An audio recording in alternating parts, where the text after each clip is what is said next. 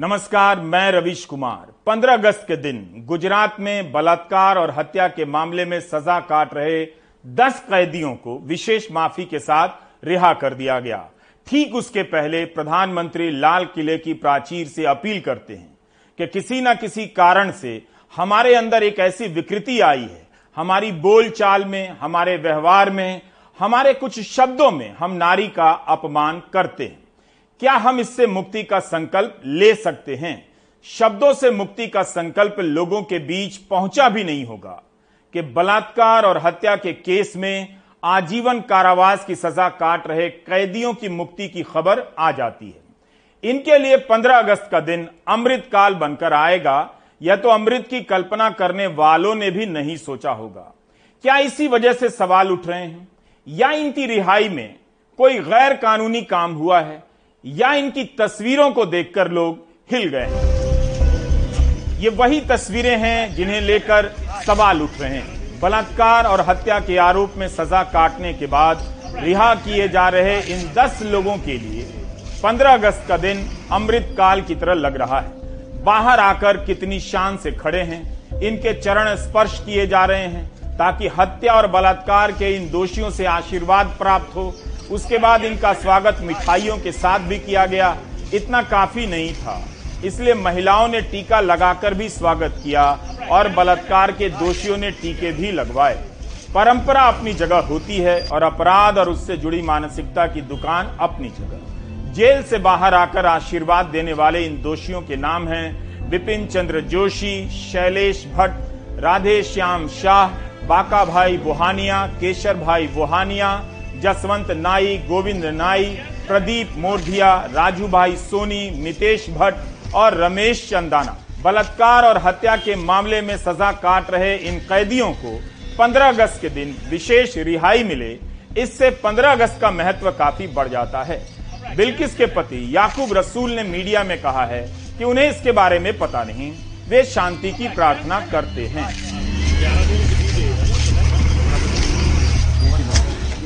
Indian express में गुजरात के अतिरिक्त मुख्य सचिव राजकुमार का बयान छपा है कि 11 कैदियों ने 14 साल की सजा काट ली है। कानून के हिसाब से आजीवन कारावास का 14 साल पूरा करने के बाद कैदी माफ़ी के लिए अपील कर सकता है। उसके बाद सरकार उनकी अर्जी पर विचार कर सकती है। कैदी सलाहकार समिति और जिला स्तर के विधि प्रशासन के सुझावों पर योग्यता के आधार पर कैदियों को माफ़ी दी जाती है। यह गुजरात सरकार का पक्ष है जो इंडियन एक्सप्रेस में छपा है। लेकिन एक तथ्य यह भी है कि 2019 में महात्मा गांधी की डेढ़ सौवीं जयंती के मौके पर जब कैदियों की विशेष माफ़ी का फैसला किया गया, तब इस बात का ध्यान रखा गया कि ऐसे मामलों के कैदी रिहा ना हो पाए। आप पीआईबी यानी पत्र सूचना कार्यालय की 18 जुलाई 2018 की प्रेस रिलीज़ देख सकते हैं। मोदी सरकार के कैबिनेट ने फैसला किया। कि किन किन मामलों में जेल में बंद कैदियों को माफ़ी दी जाएगी और किन्हें नहीं दी जाएगी। इस आम माफ़ी से नेताओं को भी बाहर रखा गया। कहा गया कि गृह मंत्रालय राज्यों को इस बारे में निर्देश जारी करेगा कि कौन कौन लोग माफ़ी के लायक नहीं। साफ़ साफ़ लिखा गया है कि ये कैदी 2 अक्टूबर 2018 और 2 अक्टूबर 2019 के दिन रिहा किए जाएँगे और इनमें से कुछ चंपारण सत्याग्रह के मौके पर 10 अप्रैल 2019 को रिहा किए जाएँगे। केंद्र सरकार ने साफ़ साफ़ बताया है कि हत्या के आरोप में सजा काट रहे कैदियों को, आजीवन कारावास की सजा काट रहे कैदियों को विशेष माफ़ी नहीं दी जाएगी। बलात्कार के मामले में सजा काट रहे कैदियों को विशेष माफ़ी नहीं दी जाएगी। हम जल्दी में यह नहीं भूल सकते कि आम माफ़ी, लीगल जस्टिस का एक अभिन्न अंग है और इसके लिए व्यवस्था बनी हुई है। सरकारें सजा कम करती रहती हैं समय से पहले माफ़ी देती रहती हैं। खुद सुप्रीम कोर्ट ने अक्टूबर 2021 में कहा कि जिन्होंने आठ साल की सजा काट ली है या आधी सजा काट ली है, उनकी माफ़ी की अर्जी पर तेज़ी से विचार होना चाहिए। इसके लिए हाईकोर्ट से डेटा भी मांगा गया कि कितने ऐसे मामले लंबित हैं। इसके बाद भी मोदी सरकार की कैबिनेट जब 2018 में आम माफ़ी का फैसला करती है तब इस बात का ध्यान रखती है कि संगीन अपराध के मामलों में सजा पाए कैदियों को आम माफ़ी ना मिल जाए। केवल 2018 में नहीं 2022 में भी, यानी वह नीतिगत रूप से सहमत नहीं है कि हत्या और बलात्कार के मामले के कैदियों को विशेष माफ़ी दी जाए। इस साल आज़ादी के अमृत महोत्सव के उपलक्ष्य में भी कैदियों को विशेष माफ़ी देने का फैसला किया गया है। लेकिन इसमें भी संगीन मामलों में सजा काट रहे कैदियों को माफ़ी दिए जाने की बात नहीं है। यह आदेश भी 2018 के आदेश की तरह राज्यों को भेजा गया है। तब भी गुजरात सरकार ने बिल्किस बानो के केस में सजा काट रहे कैदियों को विशेष माफ़ी दी है। यह उस आदेश की तस्वीर है जो 10 जून 2022 को सभी राज्यों और केंद्र शासित प्रदेशों के गृह विभाग के प्रधान सचिवों और जेल के प्रमुखों को जारी किया गया। इसमें साफ़ साफ़ लिखा है कि किन किन मामलों में सजा काट रहे कैदियों को विशेष माफ़ी नहीं देनी है।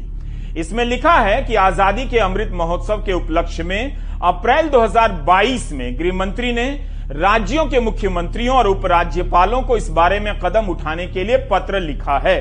इसके बाद केंद्रीय गृह सचिव ने राज्यों के मुख्य सचिवों को भी पत्र लिखा है कि जिन्हें आजीवन कारावास की सजा हुई है, उन कैदियों को विशेष माफ़ी ना दी जाए। इस आदेश पत्र में कई तरह के मामलों का ज़िक्र है। ड्रग्स, टाडा वगैरह लंबी सूची है। इसमें बलात्कार भी शामिल है। अब हमें याद रखना होगा कि बिल्किस बानो के केस में जिन कैदियों को विशेष माफ़ी दी गई है, उन्होंने उन्नीस सौ बानवे की नीति के तहत माफ़ी मांगी थी। कानून जिस वक्त गिरफ्तारी होती है, उसी के हिसाब से चलता है। तब क्यों केंद्र सरकार आम माफ़ी की शर्तें तय करती हैं, ये आप सवाल पूछ सकते हैं। कि किसे माफ़ी मिलेगी, किसे नहीं, और इसे राज्यों को क्यों भेजती है? इसका मतलब क्या है? क्योंकि हत्या और बलात्कार के मामले में जिसे आज सजा मिली होगी, उसे तो निश्चित ही कभी माफ़ी नहीं मिलेगी।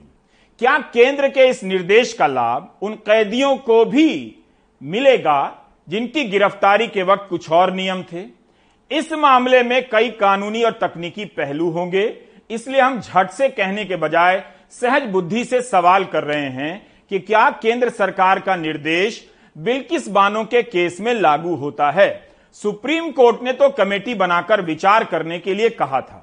उस कमेटी को फैसला सुप्रीम कोर्ट के हिसाब से करना था या सरकार की नीति के हिसाब से? कोर्ट ने भी तो यही कहा कि जो राज्य सरकार की नीति होगी, उसके हिसाब से कमेटी विचार कर ले। अच्छा होता अगर सरकार मीडिया के सामने आकर सारे प्रश्नों का उत्तर देती। बस रिकॉर्ड के लिए हम बताना चाहते हैं कि भारत सरकार की संस्था bureau of police research and development की वेबसाइट पर गुजरात सरकार का एक नीति पत्र मिला है। यह 2014 का आदेश पत्र है। इसके एनेक्स्चर एक में साफ़ लिखा है कि बलात्कार और गैंग रेप के बाद हत्या के केस में विशेष माफ़ी की नीति लागू नहीं होती है।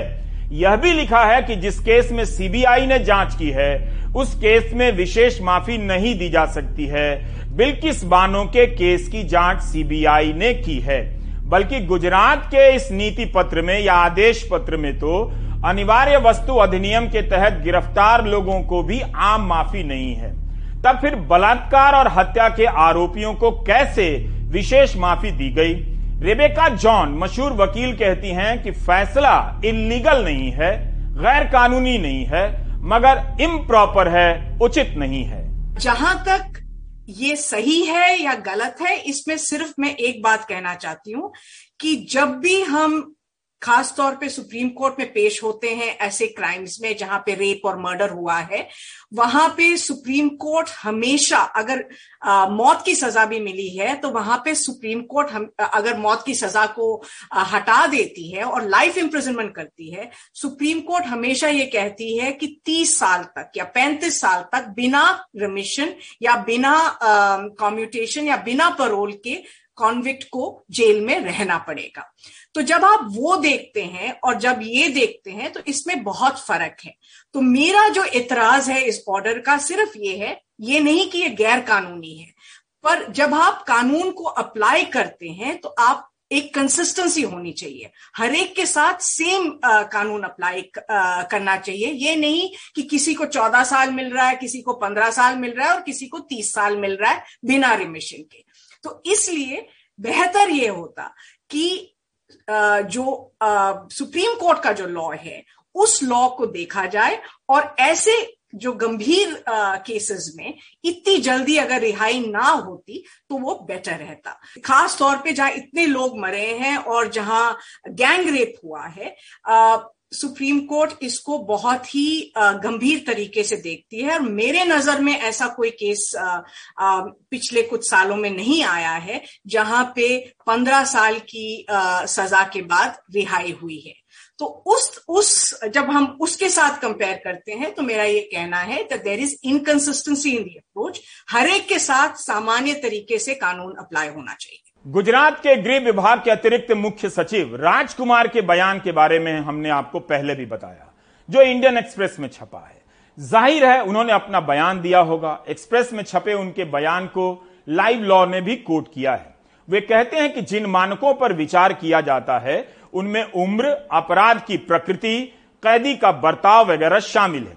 इस विशेष केस में सभी पहलुओं को ध्यान में रखते हुए योग्य पाया गया है क्योंकि वे आजीवन कारावास का 14 साल काट चुके हैं। हम फिर से बता दें कि ये वही कैदी हैं जिनकी रिहाई की यहाँ चर्चा हो रही है। गिनती में ये 10 हैं। इन पर पाँच महीने की गर्भवती, बिल्किस बानो के साथ बलात्कार और उसके सात रिश्तेदारों की हत्या के मामले में आजीवन कारावास की सजा भुगत रहे थे। इनमें से ज़्यादातर ने 14 साल की सजा पूरी कर ली है। 15 अगस्त के दिन न सिर्फ़ इन्हें आम माफ़ी मिली है, बल्कि मिठाई खिलाकर, टीका लगाकर इनका स्वागत किया जा रहा है। क्या इस वजह से लोग ज़्यादा आहत हो गए हैं?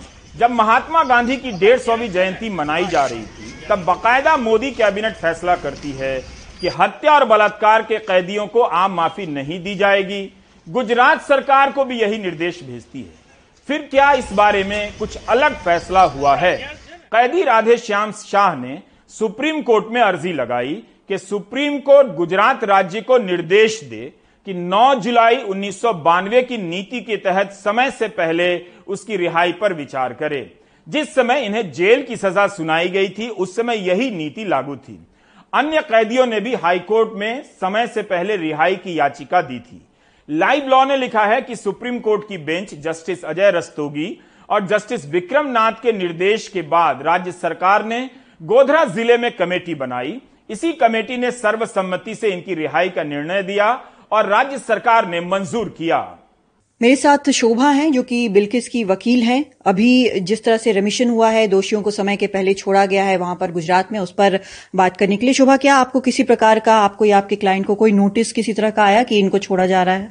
कोई नोटिस नहीं था कोई इन्फॉर्मेशन नहीं थी। कहीं पर कोर्ट ने कॉल अपॉन नहीं किया है गवर्नमेंट अथॉरिटीज ने कॉल अपॉन नहीं किया है हम्म। केवल एक याकूब के कल के फ़ोन से पता चला है हम्म। कि ऐसा कुछ हो गया है which was to begin with हम सबके लिए शौक था हम्म। क्योंकि सब कुछ खत्म हो गया था ठीक है सजा हो गई है सुप्रीम कोर्ट से रिव्यू डिसमिस हो गई है कंफर्म्ड कन्विक्शन है तो नो इन्फॉर्मेशन कहीं से कोई इन्फॉर्मेशन नहीं थी कल का एक व्हाट कैन यू से कि अचानक से कुछ एक सामने आई चीज़ फिर हमने डिगअप करना शुरू किया कि अच्छा क्या है तो पता चलता है कि सुप्रीम कोर्ट का कोई ऑर्डर है जिसके बेसिस पे उन्होंने परमिशन के लिए अप्लाई किया गवर्नमेंट कंसर्न को। तो आपकी बिल्किस से उनके परिवार से बात हुई होगी क्या कह रहे हैं? क्या डरे हुए हैं परेशान हैं? क्या हुआ है? बहुत ज़्यादा डरे हुए हैं। हम्म। बेहद ज़्यादा डरे हुए हैं। उनका पहला कंसर्न ये इनफैक्ट होता ये था कि पैरोल पे भी जब कभी ये लोग आते थे तो कुछ ना कुछ इनके पास थ्रेट परसेप्शन रहते थे। उसकी कंप्लेंट्स भी इन्होंने पहले करी हुई जितनी मेरी इन्फॉर्मेशन है। और अब वो बेहद ज़्यादा डरे हुए हैं। बच्चे हैं ग्रोना बच्चे हैं बच्चियाँ कॉलेज जा रही हैं कोई ट्वेल्थ में है। इस वक्त उनको सीरियस सेफ्टी कंसर्न है जो पहले थे सारे। जो पहले थे जितने भी वो गुजरात में ही रह रहे हैं वहीं बाड़िया में रह रहे हैं। मेजर कंसर्न है। इसका मतलब ये नहीं कि वो ज़रूर कुछ करने वाले हैं क्यूज निकल के बाहर।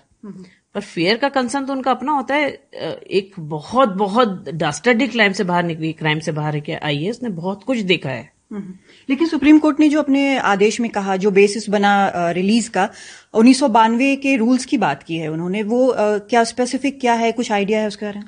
पॉलिसी है हम लोग ऑनेस्टली हमें अभी तक भी couldn't have laid our hands हम अभी तक मिल नहीं पाई है पॉलिसी हमको। कोशिश कर रहे हैं उस पॉलिसी को लेने की but remission policies all over India में थी। ब्रॉडली सब जगह रेमिशन रूल सेम थे। बाद में थोड़े वो स्ट्रिंजेंट हुए टफ हुए। सुप्रीम कोर्ट के ऑब्जर्वेशन बहुत बार आए हैं। और ऑलमोस्ट अब एक सेटल पोजीशन ऑफ़ लॉ है कि अब सीरियस क्राइम क्राइम लाइक जिसमें 376 2G है। गैंग रेप है। बारह लोग उन्होंने एक प्रेग्नेंट लेडी को रेप किया है। गैंग रेप है उसके बाद एक अदर बच्ची का है। मतलब उसमें एक से ज़्यादा लोगों के संग गैंग रेप है। मर्डर है। उसका द होल मतलब द पूरा क्राइम अपने आप में बहुत भयानक था वो। जिसको पन के पढ़ के सुन के कोर्ट्स ने सुप्रीम कोर्ट ने अपने ऑब्जर्वेशन में बोला है जब पहले कॉम्पनसेशन दिया था। हाई कोर्ट ने बॉम्बे हाई कोर्ट ने बोला है। तो उसका अपना इम्पैक्ट बहुत सीरियस था क्राइम का। ऐसे क्राइम में रेमिशन अगर आप मेरे से पूछो मेरे पास भी सत्ताईस साल की वकालत है मैं बोलूँगी इम्पॉसिबल है मिलना। वैसे एक आदमी गया था सुप्रीम कोर्ट एक जो सजा याफ्ता है लेकिन रेमिशन सबको मिल गई वो कैसे हुआ? वो भी अपने आप में क्वेश्चन है। यहाँ पर एक बंदा आया था रेड पिटिशन फ़ाइल करी थी आर्टिकल 32 में वो हमें समझ नहीं आता because high high court of Gujarat ने उसका पिटिशन डिसमिस कर दिया था। तो प्रिंसिपली एसएलपी आनी चाहिए थी। पर यहाँ रेट आई थी। एक की आई थी। हाई कोर्ट ने सुप्रीम कोर्ट ने बोला कि आप 92 में अप्लाई करिए बिकॉज़ उन्होंने बोला मेरा केस 92 में आता है और 92 पॉलिसी में। और अथॉरिटीज को डायरेक्शन थे कि विद इन टू मंथ्स आप इनकी एप्लीकेशन डिसाइड करें। तो ये ऑर्डर क्वा वन पर्सन था। एक पर्सन कोर्ट आया था ऐसा लगता है कि उस ऑर्डर के बाद बाकी सारे लोगों ने ग्यारह है एक की डेथ हो गई थी अदरवाइज़ बारह मेन एक्यूज थे ये। तो सबने एप्लीकेशन लगाई है under 92 policy for remission early release और गवर्नमेंट अथॉरिटीज ने वो ग्रांट करी है। अब आगे का क्या कदम हुआ? क्या इसको चैलेंज किया जा सकता है? आप मेरे से एज अ वकील के तौर पर पूछे तो हाँ। हम्म। बिल्कुल करना चाहिए बिकॉज़ क्राइम बहुत सीरियस था। और तीन कितने कोर्ट्स के judgement trial court high court supreme court review dismiss compensation पाँच जजमेंट्स ने बोला है कि ये गास्टली क्राइम था ये। हमारी सहयोगी कादम्बनी शर्मा की यह रिपोर्ट थी। बिल्किस बानो को इंसाफ दिलाने में कई समुदायों के और कई पेशे से जुड़े लोगों ने मदद की। मगर आज बहुत से लोग इस भय से कैमरे पर सामने नहीं आना चाहते हैं। तीस्ता शीतलवाड़ की गिरफ्तारी के कारण उनके भीतर भय फैल गया होगा। कुछ लोग अपने ज़रूरी कारणों से मीडिया के सामने नहीं आना चाहते, कभी आते भी नहीं थे। दोनों बातें। लेकिन भय का अगर मामला है, तब आप इस खबर को या इस खबर पर प्राइम टाइम के इस एपिसोड का लिंक अपनी हाउसिंग सोसाइटी के व्हाट्सएप ग्रुप में शेयर करके देखिए। आजमा लीजिए। हाउसिंग सोसाइटी में महिलाओं का भी व्हाट्सएप ग्रुप होता है। आप उसी में शेयर करके देखिएगा। आपके भीतर देश के लिए कुछ करने की प्रेरणा जाग जाएगी। Do you get my point मैं वही कह रहा हूँ जो प्रधानमंत्री ने 15 अगस्त 2022 के दिन लाल किले से कहा है। स्वभाव से, संस्कार से, रोज़मर्रा की ज़िंदगी में नारी को अपमानित करने वाली हर बात से मुक्ति का संकल्प ले सकते हैं।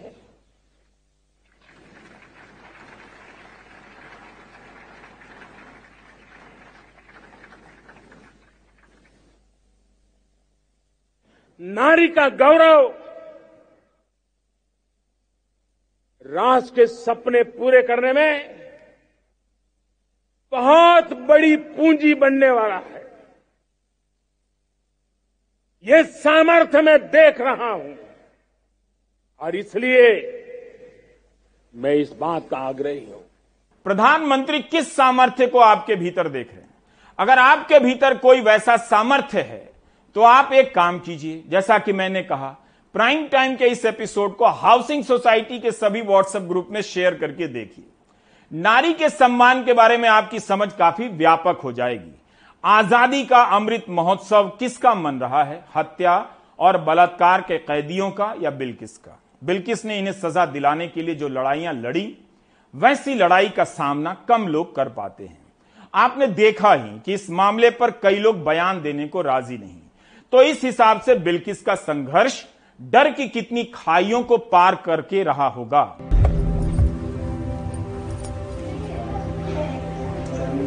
बच्चों के साथ ही पूरा दिन निकलता है। स्कूल मदरसा। उस साल 19 साल की बिल्किस पाँच महीने की गर्भवती रही होगी जब उसके साथ बलात्कार किया गया। बिल्किस की तीन साल की बच्ची थी जिसे ज़मीन पर दे मारा और हत्या कर दी गई। उस दिन दंगाइयों ने बिल्किस के रिश्तेदारों सहित चौदह लोगों की हत्या की थी। बिल्किस की माँ की भी हत्या कर दी गई। सत्र न्यायालय में केस खारिज हो गया, लेकिन बिल्किस का हौसला नहीं टूटा। उसने तय कर लिया कि लड़ाई लंबी हो मगर लड़ेगी। इस लड़ाई में गगन सेठी, फरा नकवी से लेकर तमाम लोगों ने उसका साथ दिया। सीबीआई ने जो जाँच की, उससे आरोपियों का बचना मुश्किल हो गया और सीबीआई की तारीफ़ भी हुई। 21 जनवरी 2008 को सीबीआई की विशेष अदालत ने 11 आरोपियों को आजीवन कैद की सजा सुना दी।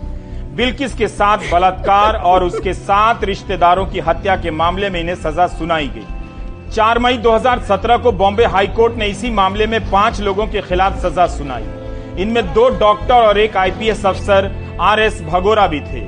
इन पर आरोप था कि दोषियों को बचाने के लिए सबूत बदल दिए गए।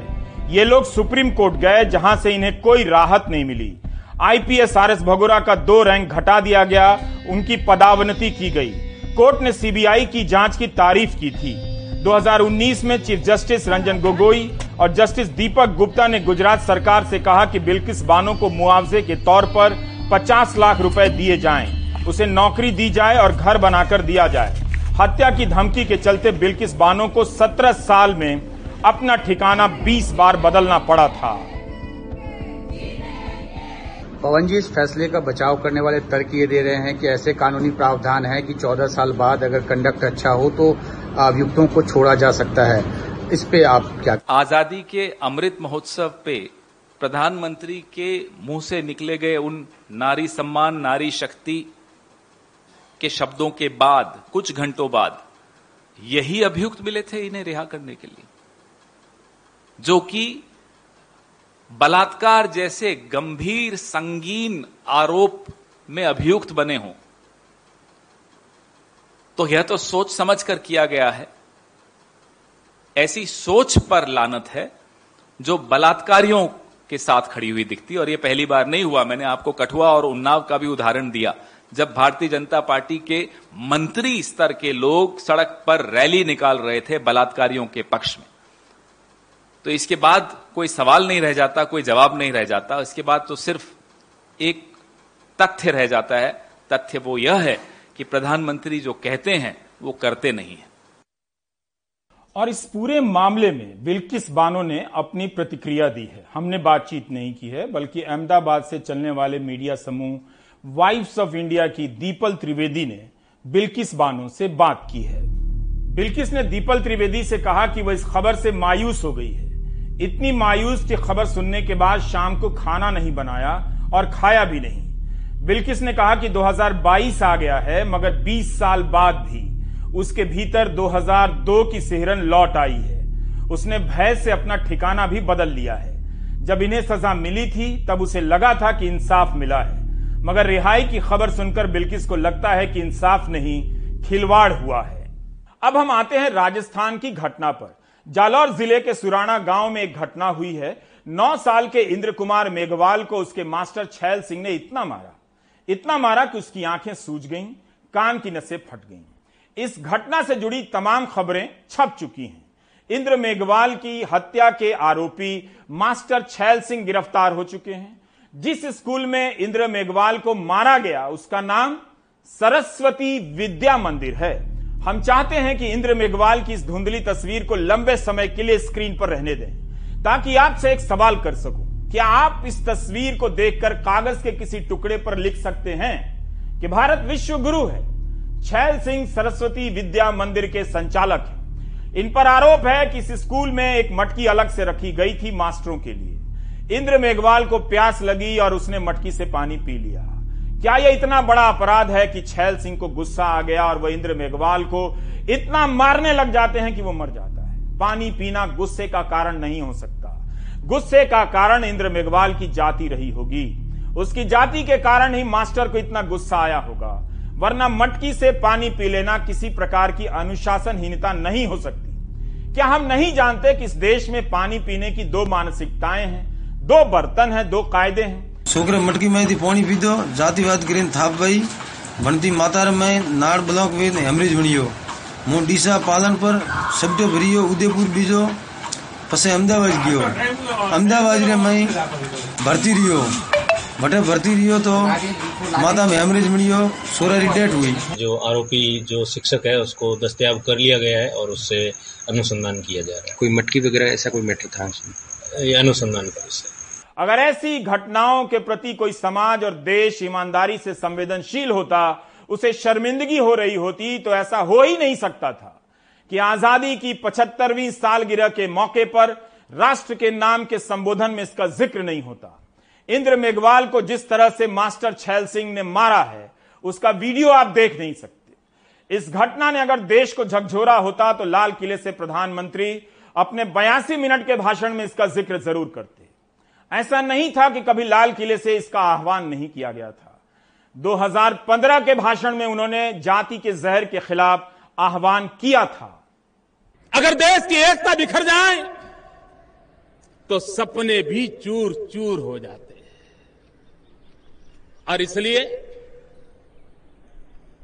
चाहे जातिवाद का जहर हो, संप्रदायवाद का जुनून हो उसे हमें किसी भी रूप में जगह नहीं देनी है। पनपने नहीं देना है। और जातिवाद का जहर हो, संप्रदायवाद का जुनून हो, उसे हमें विकास के अमृत से मिटाना है, विकास के अमृत धारा पहुंचानी है। और विकास की अमृत धारा से एक नई चेतना प्रगटाने का प्रयास करना है। 15 अगस्त 2015 के इस भाषण में प्रधानमंत्री जातिवाद और संप्रदायवाद का जहर मिटाकर एक टीम इंडिया बनाने की कल्पना पेश करते ज़ाहिर है, सात साल में लोग वो भाषण भूल गए हैं। अगर प्रधानमंत्री को ही याद रहता तो ज़िक्र करते कि हमने टीम इंडिया बनाने की बात की। फिर भी इस देश में नौ साल के इंद्र मेघवाल को पानी पीने के कारण उसके मास्टर ने मार दिया। इससे लगता है कि हम टीम नहीं बना सके।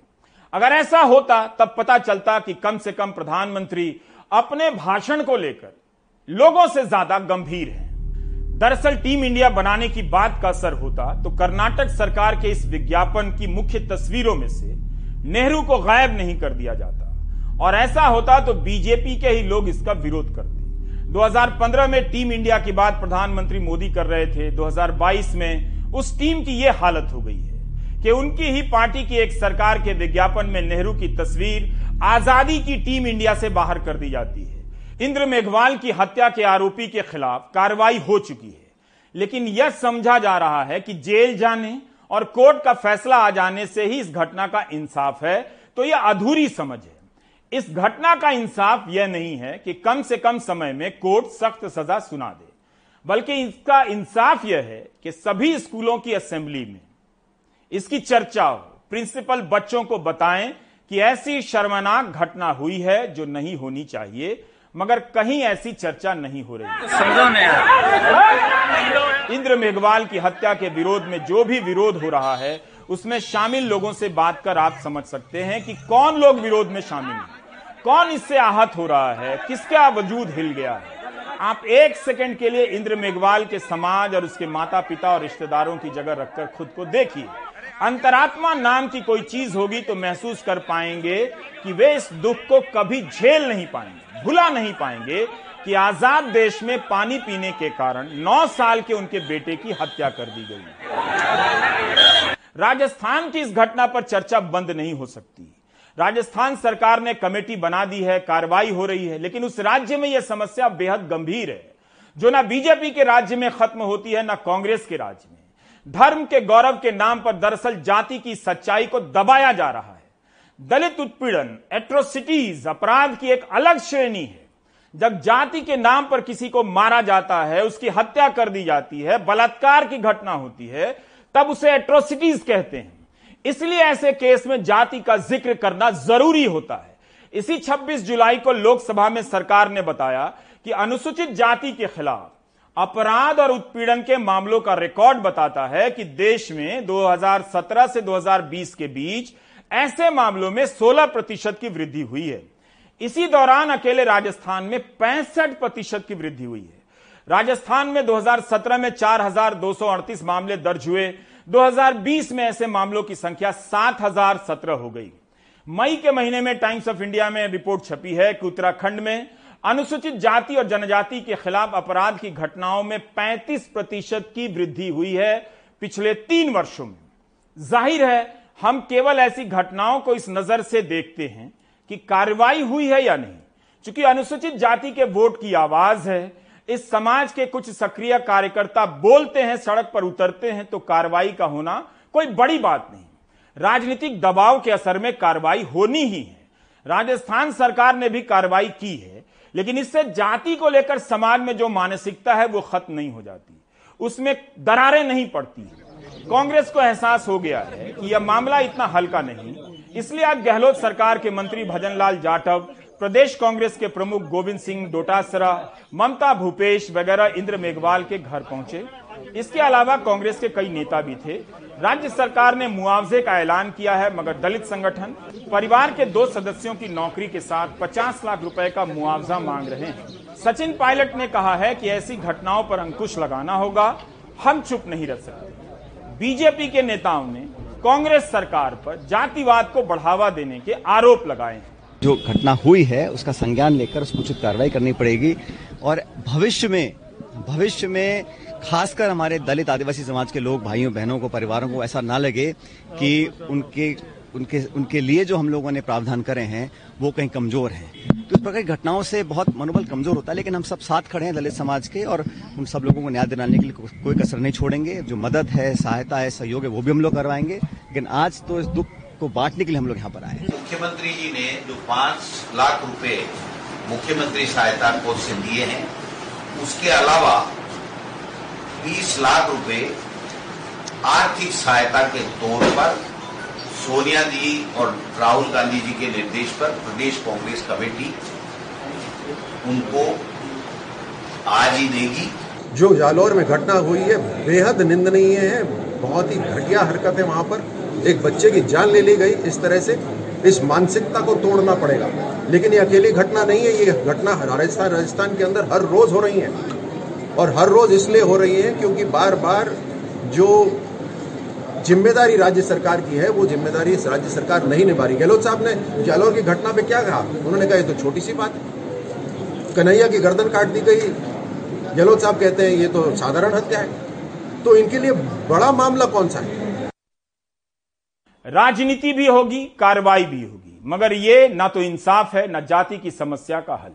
ज़रूर त्वरित और सख्त कार्रवाई से अंकुश लगता है, लेकिन किसी ना किसी को इस जहर के खिलाफ जनता और समाज से बात करनी होगी, जो हमारे नेता नहीं करते हैं। जाति की सोच के खिलाफ सरकारी तौर पर या राजनीतिक तौर पर कोई अभियान नहीं चलाया जाता। तमाम जाति के लोग अपना अपना संगठन बनाकर, दुकानें चलाकर केवल कार्रवाई की लड़ाई लड़ते हैं, इसे मिटाने की बात नहीं करते। फिर भी बारह अटरू से दो बार से कांग्रेस के विधायक रहे पानाचंद मेघवाल ने इस्तीफा देकर बहुत सही काम किया है।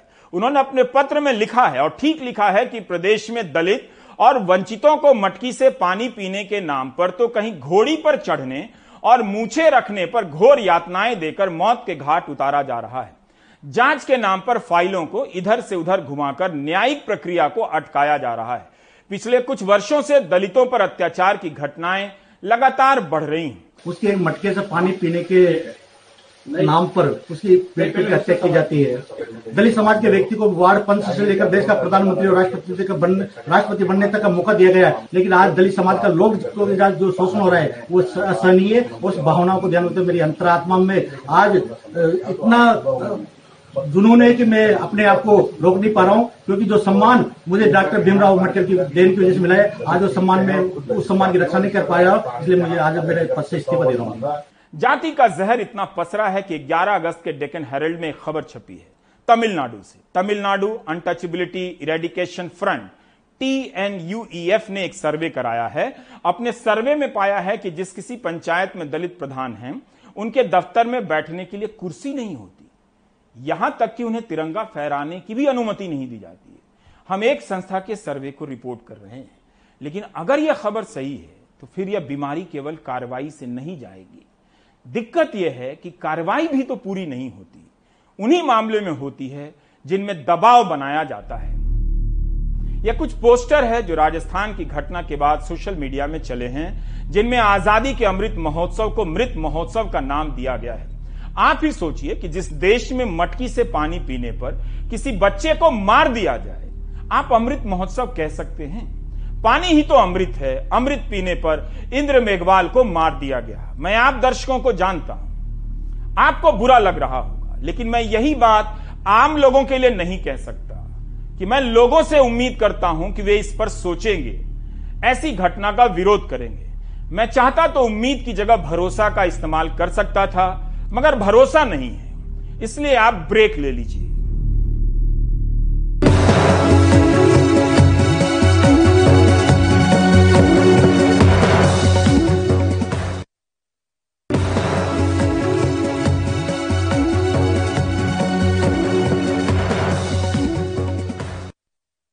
उत्तर प्रदेश के बांदा ज़िले में बीते गुरुवार यमुना नदी में एक नाव डूबने से कुल तेरह लोगों की मौत हो गई। और अब भी नदी में बह गए दो लोग लापता हैं। उनकी तलाश जारी है। घटना का वीडियो वायरल है। बांदा को फतेहपुर से जोड़ने वाला पुल पिछले 12 साल से अधूरा पड़ा है। अगर यह पुल बन गया होता तो ये जाने बच सकती थी। देखिए हमारे सहयोगी सौरभ शुक्ला और सलाउद्दीन की ये रिपोर्ट। तस्वीरें बांदा ज़िले की बबेरू तहसील की हैं, जहाँ यमुना नदी में एक नाव में 32 लोग उस पार फतेहपुर जा रहे थे। लेकिन देखते ही देखते नाव डूब गई। किनारे खड़े लोगों ने यमुना में कूदकर बड़ी मुश्किल से 17 लोगों को बचा लिया लेकिन 15 लोग यमुना में समा गए।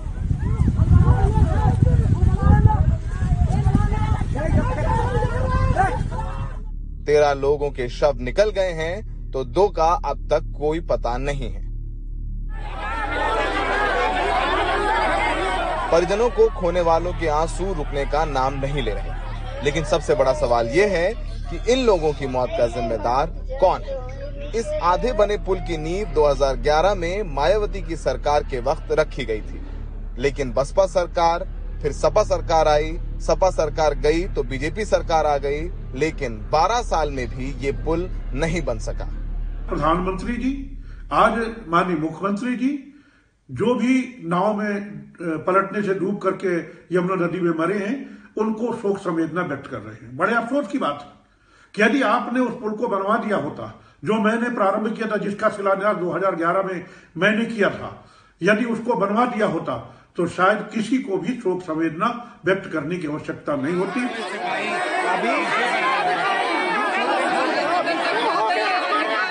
हादसे के बाद संवेदना व्यक्त करने आए मंत्री रामकेश निषाद को देखकर लोग बेहद नाराज़ दिखाई दिए। लोगों का गुस्सा देख मंत्री जी वादा कर गए हैं कि जल्द ये पुल पूरा किया जाएगा।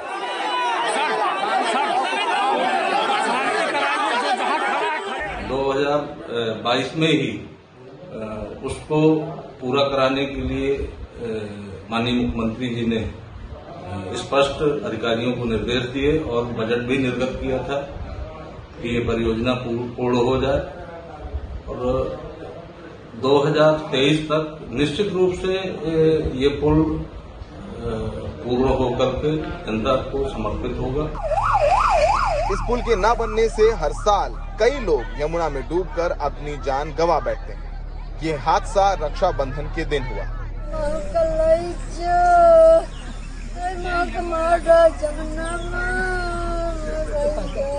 इस महिला ने रक्षाबंधन के दिन अपने भाई को अपनी आँखों के सामने डूबता हुआ देखा है। बांदा से सहयोगी सलाउद्दीन के साथ दिल्ली में सौरभ शुक्ला, एनडीटीवी इंडिया।